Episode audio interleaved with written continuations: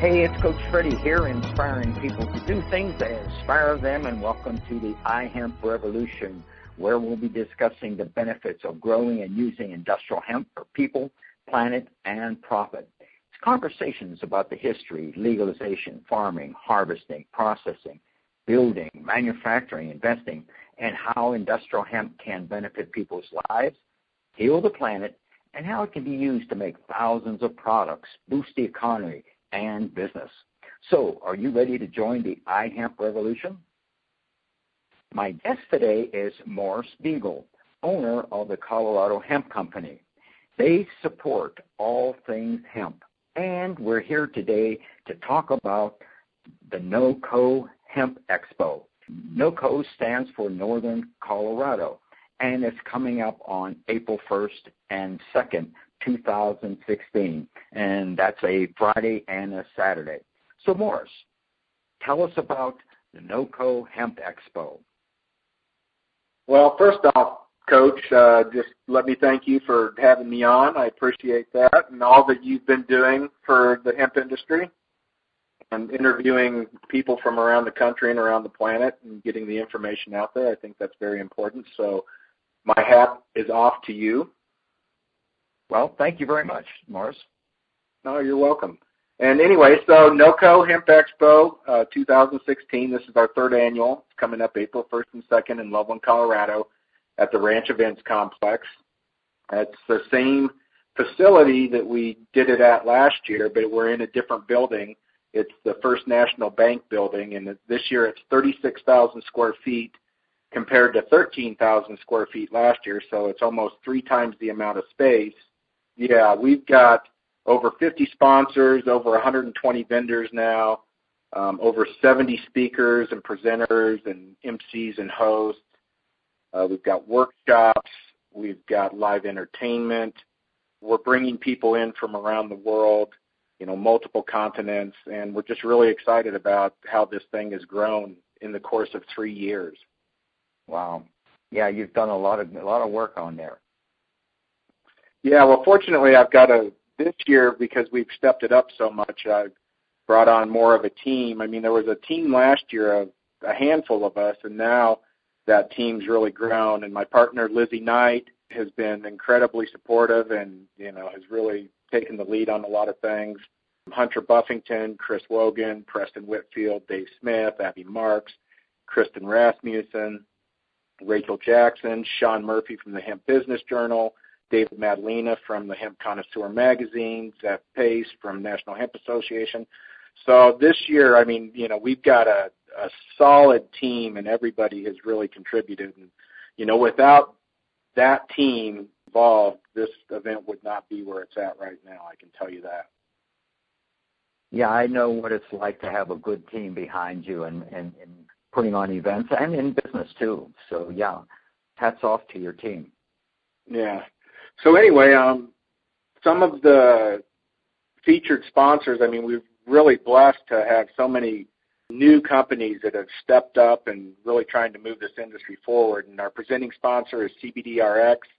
Uh, those guys are doing great things, not only in Colorado, but they've expanded their reach and are working in uh, several other states now uh, the Hemp Business Journal, Pure Hemp Technology, Enviro Textiles, Sunstrand out of Kentucky, a great fiber processing facility that's getting set up there. And I think you guys on the hemp road trip even stopped by and, and met those guys, didn't you?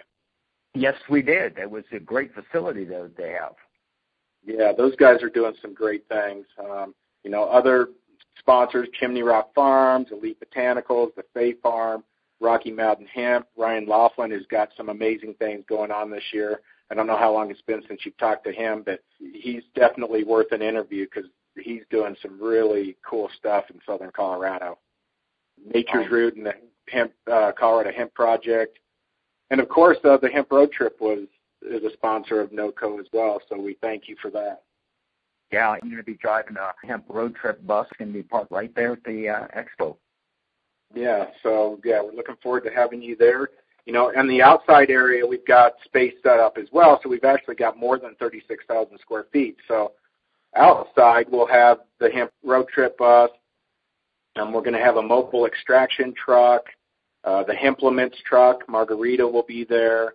We're going to have equipment from John Deere and Great Plains Manufacturing. So we've got you know two of the biggest farm equipment manufacturers involved this year to come out and support and they've been getting inquiries from farmers all around about hemp. So we know that there's interest well beyond the farmers that have already jumped on board. There's a lot of farmers across not only Colorado but across the country that are really interested in finding out about planting this crop. Um, we're really happy to have those guys involved. And as far as other vendors go and the, the types of products we're going to have, there will be apparel, body care, food and nutrition products, CBD products, paper, bioplastics, 3D printing materials and 3D printers, um, extraction services, lab testing services, seed sellers, real estate services, legal services, advocacy and trade organizations like uh, Hemp Industries Association, Vote Hemp, National Hemp Association, you know, compliance companies, media companies, and on and on and on. So we've really expanded to bring as many different entities from as many different facets of industry under the, this roof at, at this given point in time. Yeah, that's interesting because uh, I started the Caribbean Hemp Association out of St. Thomas, the U.S. Virgin Islands. Yeah, you told me that. So that's great. What can people take away from the expo? Would you say? Well, I mean, it's it's really a multifaceted approach. A, we're having an industry B2B day on Friday. It's really focused on the industry and talking about infrastructure, seed situations for viable seed, certified seed, the cost of seed, what are we going to be able to do to get enough seed to put in the ground. You know, there's a lot of industry infrastructure that has to develop over the next several years and being able to educate the industry and get everybody together under one roof and, and talk about these issues that we have and the opportunities that we have, you know, that's definitely a major focus. Saturday, the general public day, the focus is really to show to the public and educate the public about what is hemp, why is it different than marijuana, other side of the cannabis plant that doesn't get the media coverage that marijuana does, and so it's talking about all the different uses, um, the environmental impacts, the economic impacts, and the, the products that are available, and generating commerce for the vendors that are doing it right now, and letting mm-hmm. the consumers know that you know that they can really be the ones that make the difference because they have to vote with their pocketbooks, and if they're spending a thousand or two thousand dollars a month on a variety of products, you know, whether that's you know discretionary income or, or necessary items they need to buy.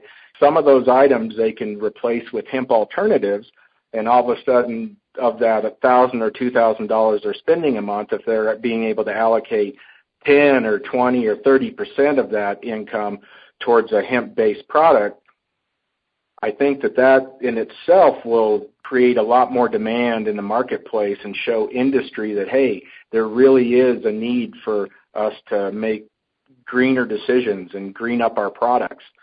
So it's a multifaceted approach because we really have to get the industry together here domestically, and we're bringing in, you know, a lot of international people from Europe. There's people coming from China, people coming from Canada, places that have been doing this for a decade or more, and we're just getting our feet wet right now. So these, you know, these people can provide insight to us how we can get things in place um, and avoid some pitfalls that they may have experienced back when they were getting things going. So the business side of things and the consumer side of things is really the focus. And you know, it's pretty broad, but I think that with the lineup of companies and individuals that are speaking that you know we have the ability to to work both sides of it and to you know really educate um, those that come out to the event. Yeah, people get uh, tickets in advance. Oh yeah, so nocohempexpo.com. There's a general admission ticket for Saturday, Uh, right now it's $15. That price goes up to $20 on March 21st. So there's early bird pricing going on now.